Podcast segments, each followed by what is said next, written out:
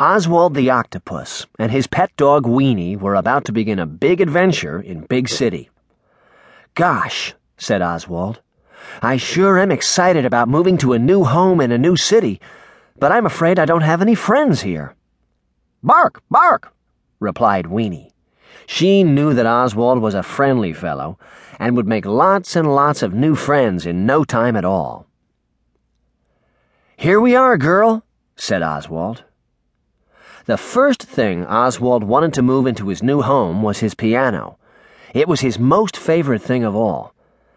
Oomph, oomph, said Oswald as he pushed the heavy piano. Oomph, oomph, he said again. It wouldn't budge, not one bit. Bark, bark, said Weenie, and she helped push too. That did the trick.